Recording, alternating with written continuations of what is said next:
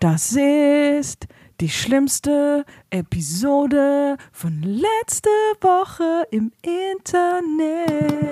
I took the initiative in creating the internet. How dare you!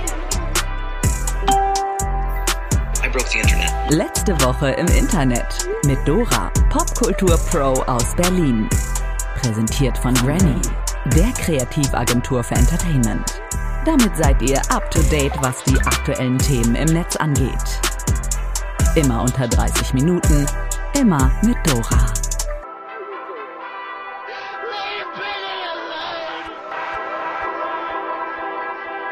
Hallo und herzlich willkommen zur 27. Folge von Letzte Woche im Internet in kurzen Hosen. Immer noch aus Südafrika, mir ist immer noch heiß. Ich habe mir, weil Abend ist, ausnahmsweise, das klingt, als ob das nicht auch tagsüber passieren würde, aber ich habe mir einen Wein äh, gemacht, ne? ich habe mir einen Wein aufgemacht und wir machen zusammen die 27. Episode in leicht ein, ne? ihr wisst. Der letzte Woche im Internet Ticker. So, nach Jeremy Meeks gibt's jetzt den nächsten sexy Knasti, dessen Mugshot viral geht. Falls ihr auf halbwegs heiße Bad Boys steht, be beste, sorry, aber wer auch immer das geschrieben hat, ich liebe es deeply. Falls ihr auf halbwegs heiße Bad Boys steht, dann hätten wir da was für euch. Und zwar ist in Großbritannien gerade nämlich ein verurteilter Dieb auf der Flucht und sein Polizeifoto sorgt gerade vielerorts für Schnappatmung. Jonathan Cahill ist 37 Jahre alt und 1,80 Meter groß. Bester, bestes, bestes Tinder-Profil. Ähm, rein, ob, nee, wartet mal. Es gibt doch auch ähm, meetinmate.com. Ich glaube, da ähm, kann man so einen Jonathan Cahill kennenlernen. Rein optisch kommt er jetzt nicht ganz an Jeremy Meeks ran. Ich habe das überprüft und ähm, verglichen. Ne? Der Jeremy führt nach wie vor. Das ist der Typ, dessen Mugshot vor acht Jahren viral gegangen ist und ihn zum Topmodel gemacht hat. Der neue ist also nicht ganz so hot, aber rein optisch könnte er durchaus der nächste Bachelor sein ich krieg hier äh, Formatalarm, ne? Ich würde ich würde es gucken. Als Antwort auf den Microsoft Game Deal will Sony jetzt den Spieleentwickler Bungie schlucken. Dass Microsoft vorhat, für lockere 70 Milliarden Dollar den Game Publisher Activision Blizzard zu übernehmen und damit Franchises wie World of Warcraft, Overwatch, Diablo, Candy Crush und so weiter übernimmt und mittelfristig damit als Xbox Exclusives vermarkten könnte, um so dem größten Konkurrenten Sony ordentlich das Geschäft zu vermiesen, habt ihr sicherlich mitbekommen. Nun, Sony hat das offenbar auch mitbekommen und plant deswegen nun auch andere Spieleentwickler zu übernehmen, um sich so nach und nach seinen Platz zu sichern. Denn Sony möchte den Spieleentwickler Bungie für etwa 3,6 Milliarden Dollar kaufen. Tatsächlich könnte dahinter aber auch etwas Gehässigkeit stecken. Bungie gehört selbst lange schon zu Microsoft und hat den wichtigsten Exklusivtitel der ersten Xboxen und zwar Halo entwickelt. Tom Brady geht in Football-Rente. NFL-Ikone Tom Brady geht nach 22 Spielzeiten in Football-Rente. Seine Bilanz ist unvergleichbar. Sieben Super Bowl-Siege und so viele Passing Yards und Passing Touchdowns wie kein anderer in der Geschichte der ganzen Liga. Ich habe keine Ahnung, was Passing Yards und Passing Touchdowns sind, aber ich bin mir sicher, die ganzen Football-KennerInnen unter euch sind pumped. Seine neue Freizeit will er mit seiner Frau, Topmodel Giselle Bündchen und den gemeinsamen Kindern verbringen. Na, herzlichen Glückwunsch, Tom Brady. Die Royal Mail baut Videogrüße in Briefmarken. In Großbritannien können bald Internetvideos mit der Post versendet werden. Braucht kein Mensch. Die Royal Mail fügt ihren Briefmarken dann sogenannte Data Matrix Codes bei, über die Videos, Nachrichten und andere Informationen ausgetauscht werden können. So sollen physischer Brief mit der digitalen Welt, das ist das Zitat, verbunden werden. Auch wenn man mit den Codes die Briefe tracken kann, frage jetzt mal ganz ketzerisch, hat die Welt wirklich darauf gewartet? Ich denke nicht. Krankenkasse wird mit pornöser Handjob-Werbung für Krebsfrüherkennung. Annie Aurora verdient jetzt Geld von ganz seriösen Auftraggebern. So könnte diese Überschrift auch lauten, denn der Pornostar Annie Aurora, die man von Filmen wie vom Frühstück Deutsche Göre Annie Aurora okay, oder im Parkhaus wird Annie Aurora aus Germany kennt, hat jetzt eine Kampagne für die Technikerkrankenkasse, da bin ich auch, weiß ich jetzt nicht, ob ich das nochmal bedenken muss, ähm, gedreht, in der es um Prävention von Hodenkrebs geht. Eigentlich ein wichtiges Thema. In dem Clip begrüßt die nur mit einem Handtuch bekleidete Annie Aurora einen Mann, fängt an, wild mit ihm zu knutschen, greift ihm in den Stritt, öffnet die Hose und erklärt ihm anschließend, worauf man achten muss, wenn man seinen Hodensack auf Knötchen untersuchen möchte. Diese Erklärung findet dann an einer Penisattrappe statt. Laut Express gibt es wohl aber auch eine nicht veröffentlichte, nicht jugendfreie Version des Clips. So oder so, der Claim der folgt lautet, dieser Handjob kann Leben retten. Die Kritik an all dem liegt natürlich auf der Hand. Viel sexistischer geht das eigentlich nicht. Alles wirkt sehr pornomäßig, alles sehr stumpf. Ich glaube, man müsste eher sagen, sehr oldschool-pornomäßig. Sogar Luisa Dellert hatte sich in die Debatte eingeschaltet und der Technikerkrankenkasse den Ratschlag gegeben, doch vielleicht die Agentur zu wechseln. Auf der anderen Seite könnte man aber auch sagen, ist richtig platt, aber vielleicht für die äh, Audience, die sie erreichen wollten, genau das richtige Kommunikationsmittel, denn das Kommunikationsziel war ja Aufmerksamkeit auf das Thema zu lenken. Vielleicht ein bisschen zu einfach, aber am Ende hat es doch funktioniert. Erika Steinbach tritt als Reaktion auf Meutenrückzug in die AfD ein. Die Geschichte der gescheiterten AfD-Vorsitzenden ist ungefähr so lang wie die Geschichte der AfD. Da haben wir vorneweg Bernd Lucke, der die AfD verlassen hatte, weil sie ihm zu rechts wurde und der dann die politische Erfolgs- und Überpflegerpartei Alpha gegründet hatte. Oder Frauke Petri, die die AfD verlassen hatte, weil sie ihr zu rechts wurde und die dann die politische Erfolgs- und Überpflegerpartei Die Blauen gegründet hatte. Und jetzt kommt Jörg Meuthen. Man könnte meinen, der Job als AfD-Chef ist ähnlich hotseatig wie Sat1-Chef oder HSV-Trainer. Aber nun, Jörg Meuthen verlässt die AfD mit sofortiger Wirkung und begründet das damit, dass er den Machtkampf mit dem rechtspopulistischen Flügel verloren habe. Ja, der Jörg Meuthen, der von Bevölkerungsaustausch über die Geflüchtetendebatte gesprochen hatte, oder der, der seine Ablehnung als Mitglied in einem Fitnessstudio mit der Verfolgung von Jüdinnen und Juden verglichen hat. Jörg Meuthen war einer der letzten großen Tiere aus dem Westen in der AfD und BeobachterInnen ahnen nun eine stärkere Ostausrichtung und tatsächlich eine Konzentration des Flüges, sprich eine deutlich rechtspopulistischere Ausrichtung der Partei, als es bislang sowieso schon der Fall war. Und was bedeutet das ganz konkret? Nun, Erika Steinbach, die Frau, die gegen die Strafbarkeit von Vergewaltigung in der Ehe gestimmt hat und die ihren Twitter-Account eigentlich zur Meme-Schleuder für rassistischen Content hat verkommen lassen, tritt in die AfD ein und versucht natürlich, die Lucke zu schließen, die Meuthen da so hinterlassen hat. Das Ganze ging natürlich wie ein Lauffeuer durch die Ticker, aber so richtig überraschend ist das nicht. Steinbach hat bereits 2017 die CDU verlassen und zuvor die AfD schon als politischen Partner für die Union beschworen und nicht nur als Gegner. Gleichzeitig leitet sie seit 2018 die Desiderius Erasmus Stiftung. Das ist die parteinahe Stiftung, so wie die Konrad-Adenauer Stiftung der CDU von der AfD. So oder so, alles nicht so richtig überraschend, aber der Zeitpunkt spricht Bände. Ganz offenbar hat Erika Steinbach hier noch Ambitionen auf die ganz großen politischen Würfe. Fake-Nazi-Band unterwandert Rechtsrock-Playlisten. Ist Spotify taub auf dem rechten Ohr? Auf Twitter hatten letzte Woche einige Leute lautstark bemerkt, dass ihnen regelmäßig auf YouTube und Co. Werbung für eine Band namens Hetzjäger, geschrieben in altdeutscher Frakturschrift, angezeigt wurde und hinzugefügt, dass die Songs der Band ganz schön prominent bei Spotify auffindbar seien. Und tatsächlich, innerhalb der letzten Wochen hat der Song Kameraden über 100.000 Klicks angesammelt. Warum sprechen wir darüber? Weil das nicht einfach nur eine öffentlichkeitswirksame Kampagne einer Rechtsrockband Band ist, sondern eine Aktion des Vereins Laut gegen Nazis, die aufzeigen wollten, wie die Plattformen mit Rechtsrock tatsächlich umgehen. Und die Antwort ist leider gar nicht so richtig. Zwar wurde der Song immer wieder gemeldet und dann auch von Spotify vom Netz genommen, konnte aber offenbar völlig unproblematisch einfach wieder hochgeladen werden. Dabei ist Kameraden nicht einfach nur ein Rechtsrock-Song, der jetzt als False Flag-Aktion enttarnt wird, sondern schon in der zweiten Strophe des Songs deckt die Band auf, was tatsächlich hinter diesem musikalischen trojanischen trojanischen Pferd steckt.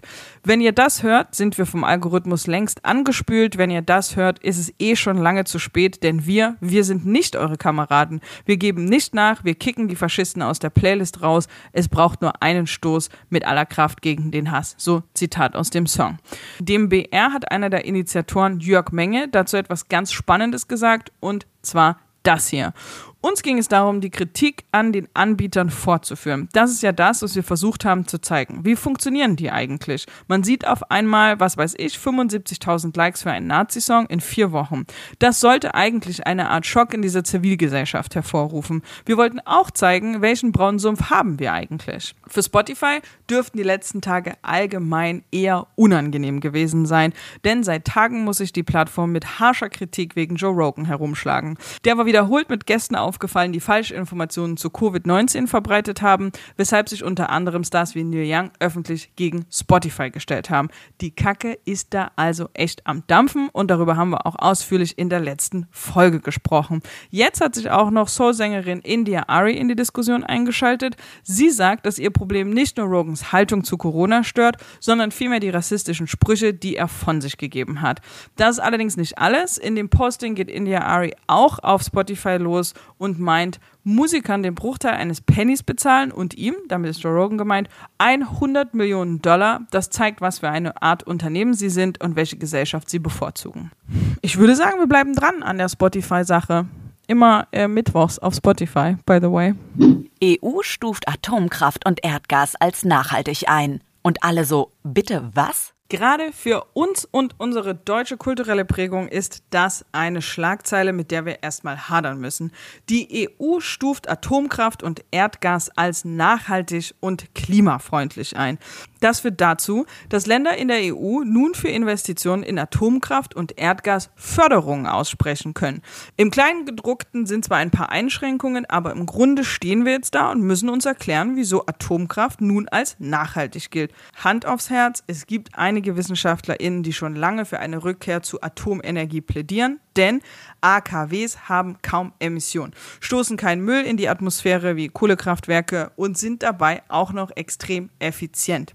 Das Problem liegt allerdings auf der Hand. Es gibt in der ganzen EU nicht ein wirkliches Endlager. Zwar hat man einige Zwischenlager und Endlager für schwache radioaktive Abfälle, aber wohin mit den strahlenden Brennstäben? Denn die Halbwertszeit, also die Zeit, die es braucht, bis ein Kernkraftwerksbrennstab nur noch die halbe Strahlung hat, beträgt tatsächlich zwischen 24.000 und 160.000 Jahren. Yep, Richtig gehört.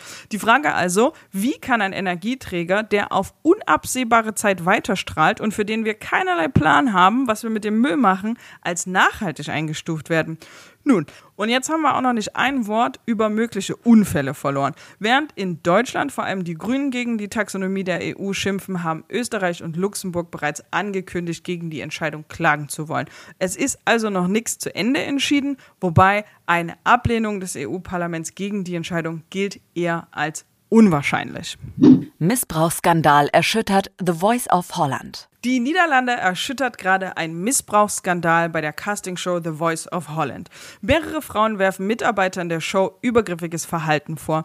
Zwei der in Holland ziemlich bekannten Coaches und der Bandleader sollen mehrere Teilnehmerinnen sexuell bedrängt haben. Die Rede ist hier von anzüglichen Bemerkungen, Fotos von Geschlechtsteilen, Betatschen und sogar einer Vergewaltigung. Der Fall beschäftigt schon seit knapp zwei Wochen dort die Medien, aber jetzt kommen immer mehr neue und verstörende Details ans Licht und der Skandal zieht auch immer weitere Kreise. Allein gegen Jeroen Riedbergen, der Bandleader der Show, haben 19 Frauen schwere Vorwürfe wegen sexueller Übergriffe erhoben. Der Typ ist auch kein Unbekannter. Der ein oder die andere dürfte ihn vielleicht als langjährigen Partner von Moderatorin Linda de Mol kennen. Die hat jetzt sogar mit ihm Schluss gemacht, als sie von den Vorwürfen erfahren hat. In einer Stellungnahme hat Jeroen Riedbergen jetzt sogar zugegeben, Kontakte sexueller Natur gehabt zu haben und bei WhatsApp unangebrachte Nachrichten verschickt zu haben. Das alles soll aber schon Jahre her sein, macht die Sache allerdings nicht besser. Mittlerweile hat Jeroen nicht nur seinen Posten geräumt, der Sender hat die Show jetzt komplett abgesetzt. Lindas Bruder, den könntet ihr wahrscheinlich auch alle kennen, John de Mol, hat die Show bis 2019 produziert. Der soll seit Jahren von dem Fall gewusst haben. Behaupten Insider zumindest. Er selbst sagt, er hat von den Vorfällen nichts gewusst. Außerdem gibt er den Frauen indirekt eine Mitschuld. Die hätten sich ja melden können. Ja, nee, ist klar. Da hat wohl jemand das Prinzip Machtmissbrauch nicht so ganz verstanden. Die Vorfälle haben in den Niederlanden zu einer Riesendebatte über die Sicherheit von Frauen am Arbeitsplatz geführt. Diverse Gewerkschaften beklagen, dass sich knapp fünf Jahre nach MeToo schockierend wenig bei der Bekämpfung sexueller Einschüchterung geändert hat. Es werden sogar Stimmen laut, die eine Verschärfung der Gesetze fordern. Das Bahnhofsviertel des Internets. Bei TikTok wird jetzt mit Schulden geflext. Willkommen zurück im Bahnhofsviertel. Und wenn euch solche Dialoge bekannt vorkommen, dann ist die Netzperle der Woche genau was für euch. Was? Ware bestellt für über 5000 Euro. Jetzt sind wir hier, um das Geld zu holen. Bei TikTok gibt's ja wirklich die seltsamsten Trends. Und jetzt gibt's einen neuen, der ganz schön fragwürdig ist. Unter dem Hashtag Klarna-Schulden flexen gerade ziemlich viele Leute mit ihren Schulden. Und für alle, die Klarna nicht kennen, das ist so ein Finanzdienstleister, mit dem man auf Pump shoppen gehen kann und dann irgendwann alles in Raten wieder abstottern kann. Anyway, bei TikTok posten jetzt gerade viele Screenshots von ihren fetten Minuskontoständen bei Klarna und teilweise wirklich mit vierstelligen Beträgen im Minus. Und dazu gibt es dann neben Selfies oder kurzen Clips dann so Sätze wie: Ich wette, niemand kann meine Klarna-Schulden toppen oder wenn du 1000 Euro Klarna-Schulden hast, aber ihn at least mit deinem Style beeindrucken kannst. Okay, es wird also wirklich gerade fett mit den eigenen Schulden geflext. So kannten wir das, glaube ich, auch noch nicht. Auf jeden Fall dieser Trend, der wurde jetzt schon wirklich hundertfach kopiert und millionenfach angeschaut und in den Kommentaren finden sich dann auch so Sätze wie Junge, ich bin Stammkunde bei Inkasso. Okay, also Sozialkritik in 3, 2, 1. Also, im Netz finden sich schon jetzt wirklich Stimmen, die sagen, das ist vielleicht die Konsequenz darauf, dass jahrelang bei Insta und Co. mit einem ja, glamorous Lifestyle geflext wurde, den sich die wenigsten irgendwie leisten können. Und die Gen Z, die lebt jetzt diesen Schritt irgendwie weiter. Vor allem jetzt, wo Online-Shopping immer größer wird. Bei Klarna nimmt man diesen TikTok-Trend übrigens äh, sehr ernst. Finance Forward zitiert beispielsweise eine Sprecherin mit den Worten dazu. Wir beobachten mit Sorge, dass sich innerhalb der TikTok-affinen Nutzerinnengruppe scheinbar gerade ein Trend verbreitet, mit Schulden oder Zahlungserinnerungen zu kokettieren. Ich kann nur sagen, als ich in dem Alter war, waren Online-Shopping und Klarna noch nicht so ein Ding oder wenn doch, dann wäre ich vermutlich schon beim Versuch, das äh, Klarna-Formular auszufüllen, hochkant aus dem Internet geflogen. Geh jetzt aus dem Internet raus, ich muss telefonieren oder ich ziehe einen Stecker raus. Falls ihr ein Netzfundstück für uns habt, das es unbedingt ins Bahnhofsviertel des Internets schaffen soll, dann slidet auf jeden Fall bei Instagram ganz smooth in unsere DMs. Letzte Woche im Internet ist da der Name. Ich bin raus. Bis dann. Ciao. Good News. Rihanna ist schwanger und Missy Elliott schreibt Geschichte. Kommen wir zu den Good News. Weil wir in den letzten beiden Folgen nicht so richtige Good News hatten und dass ich Wordle verstanden habe, wahrscheinlich nicht so ganz zählt, haben wir jetzt absolute Knaller. Rihanna ist schwanger. Uh! Sie und ASAP Rocky erwarten ihr erstes gemeinsames Baby. Meine Timeline und WhatsApp ist seitdem voll von den Babybauch-Schnappschüssen von Rihanna mit Rocky nebendran, die sie auf ihrer Instagram-Seite gepostet hatte. In den Kommentaren gibt es super viele Glückwünsche von anderen Celebs, beispielsweise Nicki Minaj, die unter die Bilder einen regelrechten Herzchenregen gepostet hat. Und jetzt kommt der juicy Part. Einer, der sich offensichtlich alles andere als freut, ist Drake. Mit ihm hatte Riri ja vor einigen Jahren so eine Romanze, nennen wir es jetzt einfach mal. Und was den Fans aufgefallen ist, und vor allen Dingen Rick Ross, Drake, ah, ist einfach kurzerhand sowohl Rihanna als auch Rocky auf Instagram entfolgt. Oh, so embarrassing. Ich sag mal so, Alexa, spiel In My Feelings. Rihanna ist allerdings nicht die einzige, die letzte Woche im Internet mit ihren Baby News die Welle gemacht hat. Auch Rapperin The Brad und ihre Freundin Jessica Dupart bekommen Nachwuchs. Auch wenn The Brad hier in Deutschland musikalisch keine große Rolle mehr spielt, ist das trotzdem Good News. Zum einen mögen wir hier bei letzter Woche im Internet The Brad und zum anderen ist es einer der wenigen Momente im Hip-Hop, dass Queerness und Familienplanung zusammenkommen. Also Congrats auch an die beiden. Und jetzt kommen wir zu den dritten Good News. Congratulations, Missy Elliott. Nein, die wird nicht auch bald Mama, aber sie hat Geschichte geschrieben. Missy Elliott, dem Rap seine Mutter, Alle ihre sechs Studioalben haben zum jetzigen Zeitpunkt mindestens Platin-Status erreicht und das macht Missy Elliott zur ersten Rapperin, die diese krasse Auszeichnung erreicht hat, die dieses Level erreicht hat. Also, boah, die Good News, I'm feeling it. Was ein fantastisches Ende für diese Episode von letzte Woche im Internet. Themenrequests und Feedback, wie immer, gerne an letzte Woche im Internet at granny.de oder ihr meldet euch per DM oder Kommentar auf unseren Socials. Ihr findet uns auf Instagram und TikTok. Wenn ihr wissen wollt, was diese Woche im Internet passiert ist, dann hört ihr das nächsten Mittwoch. Wenn es euch gefallen hat, dann abonniert diesen Podcast, lasst Reviews da und bis dahin, seid lieb zueinander, vor allen Dingen im Internet.